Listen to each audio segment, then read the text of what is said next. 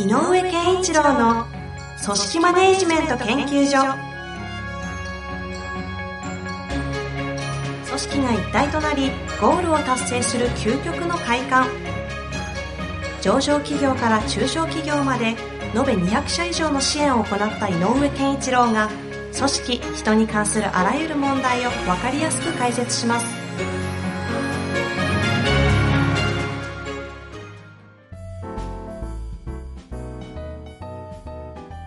こんにちは、遠藤和樹です。井上健一郎の組織マネジメント研究所。井上先生、よろしくお願いいたします。よろしくお願いします。さあ、ということで、今日も行きたいと思いますが、はい。早速ね、行きたいと思うんですけど、なんか Amazon Music の方が、やたらとリスナーが伸びておると。お、ありがたいですね。珍しいんですよね。ゆ、iTune というかね、ま、Apple の方とか、うんは皆さんバンバン伸びたりするんですけど、Amazon Music で、なんか、ちょっと井上さん、やたらとですね、井上先生が ぐいぐい、何なんですかね、Amazon Music 使っているリスナーの方との相性がいいのか謎なんですが。ありがたいです、とにかく。はい、なんか、そんな不思議な、不思議というかね、いや、あり、嬉しい、ありがたいことなんですけど。はい。現象が起きておる中ですが、そんなね、はい、井上先生に質問来ておりますので、早速行きましょう。はい。えっとですね、今日は、これは、やりがいというテーマについて教えてくださいというタイトルでいただきました。はい。え社員にやりがいを持って働いてもらいたいと思い、インセンティブとして株を一部渡したり、渾身の場を設けて関係性の向上を図ったりと、手を変え、品を変え、やっておりますが、改めてやりがいとは何なのか、どのようにして作っていくいくべきものなのかについてご回答いただけないでしょうか。取り上げてもらいますことを願っております。ということでいただきました。はい。やりがい。株。ちょっとここ気になりますけど、ね。株ね。あの、ちょっと株の話少し先に整理しちゃうと。はい。えっ、と、よくありますよね。あの、社員の持ち株会とかもあるし、えっ、と、社員が自分、自社の株を持つということ。これは、えっ、と、頑張って業績が伸びれば、すごくシンプルな言い方をすると、え頑張って業績が伸びれば株価が上がり、それが自分の、あの、なんていうのかな、資産につながるよということだと思うんですね。で、まあ、あの、っていうことで言うと、えっ、ー、と、会社、えっ、ー、と、裏にあるのは、あの、えー、株を持ってもらって、社員に持ってもらってもいいよという意味で言えば、えっ、と、やっぱ会社の業績アップにもっと貢献してねっていうことは、あの、正直あると思います。うんうん、で、ただまあ、あの、社員側からするとね、えっ、と、逆にこう、えっ、と、なんて例えば、持ち株会っていうのは何が、あの、え、ー、と、分配されたのとちょっと違うかっていうと、え、ー、と、持ち株会に参加するという、まず自分の、あの、あの、行動があるでしょ。で、え、ー、と、自分自社の株を持とうという、その意識が、意思があって、参加して積み立てて、そこから株がだんだん増えていくみたいな構造なのと、えっ、と、会社が、えっ、と、分け与えていくっていうのでは、これ実は大きな違いがある。うん。うん。で、分け与えていっちゃうと、普通に、あの、えっ、と、ボーナスもらったぐらいの感覚になるので、うん、まあ、よくあるのは、株が逆に言うと分散されていってしまう。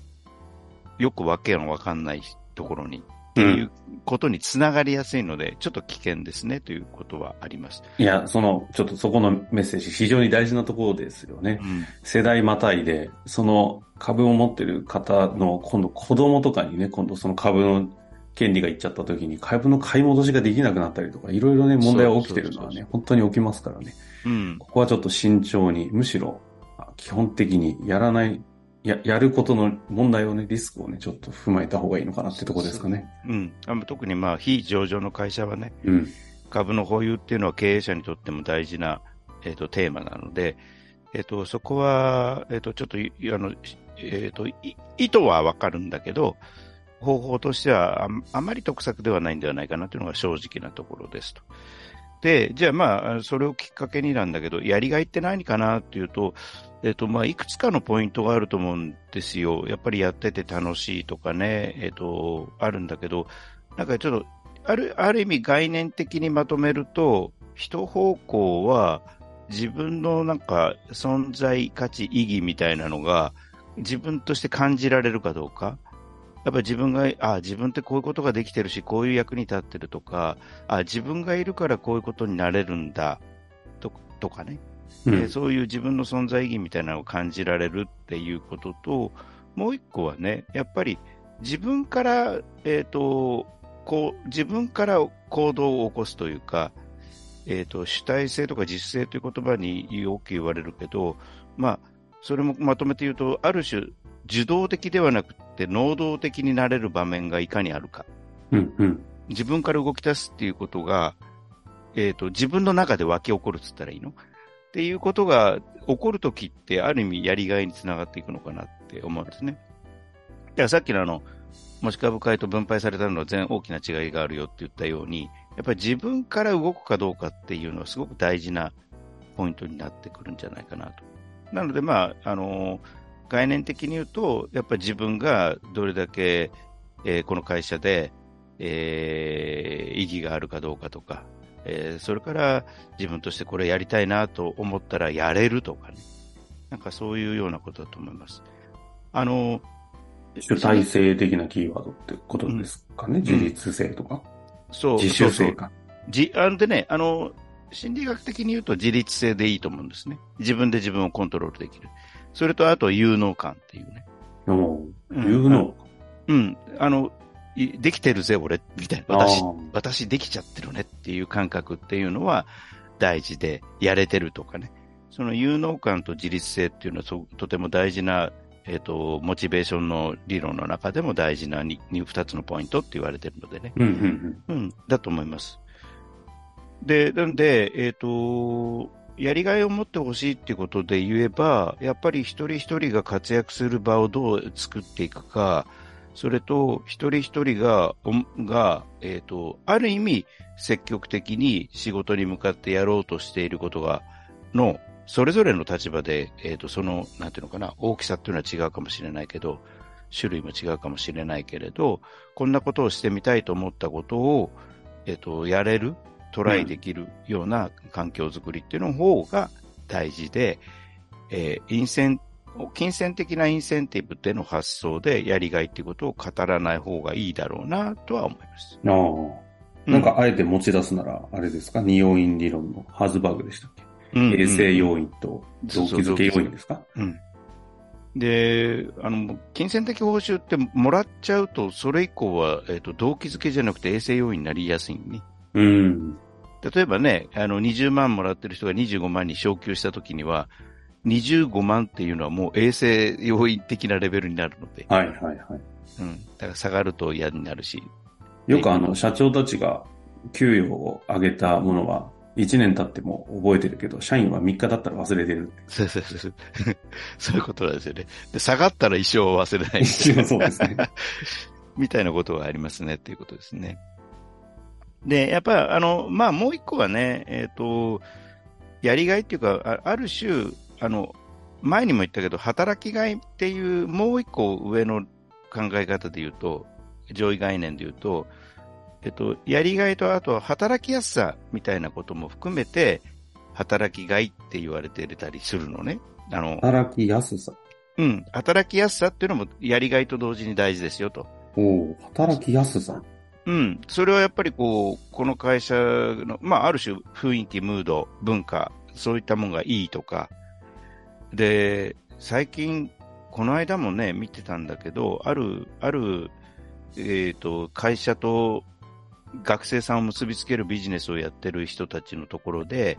えっ、と、そういう会場があってね。で、企業がプレゼンして、えっ、と、それに対してかい、えー学生がどこの会社が良かったかと思うなんていうアンケート、を回収する、そんなような出会いの場でやっそういうアンケートを取ってるんだけど、うんうんうん。それを一部見させてもらったときに、結構上位に入ってくる会社の中に対して、この会社は結果だけじゃなくて評あの、プロセスをちゃんと評価するっていうところにが気に入りましたとか、うんうんうん。なんか人を大切にしていることが大事だ、あの、だと思いましたとか、その、あとは、えっ、と、なんていうのかな、環境を整えることを一生懸命しているのでいいですとか、うん。えっ、とね、この会社が何をやってるかというよりも、その会社に入ると私はどんな雰囲気の中で働けるかみたいなことが、を大事にしてるコメントが結構目立ったんですよ。私なりには。うんうん、あ、そういうことかと。で、今、学生さんっていうか、今の若い人たちにとって大事なことなんだなと。あの、大、大事っていうか、非常に大きな、えっと、条条件というか、あの、なんだなと思いました。それは、雰囲気の環境で働けるか。うん。つまり、自分というものがどう扱われるかという意味でもあるし、自分がどんな風に働き方が選べるか、もしくはどういう働き方ができるか、みたいなこと。つまり何をやるかよりも、どんな中でっていうようなことが、えっ、ー、と、大事になってきてるんだなと思います。なので、えっ、ー、と、なぜこの話をしたかっていうと、ある意味ではそういう、えっ、ー、と、社員さんにやりがいを持ってほしいと言うんだけど、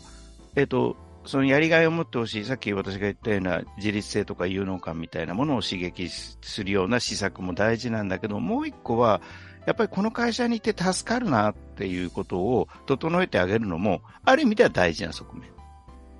この会社にいて助かるな。うん、例えば、うん、そうそう、あの、ある種単純に言えば福利厚生的な側面もあると思うんですよ。うん、うん、うん。とか、えっ、ー、と、例えばその、えっ、ー、と、育児、育児休暇が取りやすいとかね。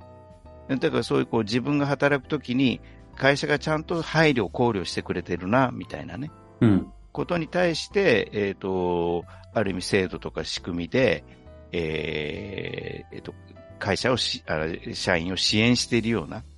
そんなようなことを整えることも一つの方向かなとは思います。働きやすさね。意外とこれまで扱ってきてないキーワード出ましたね。うん、うん。でもこれあの、なんか、えっ、ー、と、なんだろうかな。これも案外大事かなと。で、それは、えっ、ー、と、いい意味で、えっ、ー、と、風土、雰囲気を良くするためであり、えっ、と、ここにいると楽しいっていうすごく、あの、まずこう、ネガティブではなくてポジティブな気持ちになれる環境づくりがやっぱり働きやすさのキーワードかなと。で、その上で、その、あの、ネガティブではなくてポジティブ側に気持ちがいった人が、さらに、えっ、ー、と、ポジティブにというか、えっ、ー、と、ある意味、こう、前向きにというか、うんうん、進むためには、そのやりがい、やってよかったとか、やると楽しいっていう、その、やるということに対しての、えー、実際に仕事をやることに対して価値を感じるとか意義を感じるとか、そういうことをその上に乗っけてあげる必要があるのかな。そのやりがいの方のキーワードが先ほどのこの有能感だったり、自立性だったりうん、だと思います。あ、つまりあれですね。やりがいと働きやすさを持って、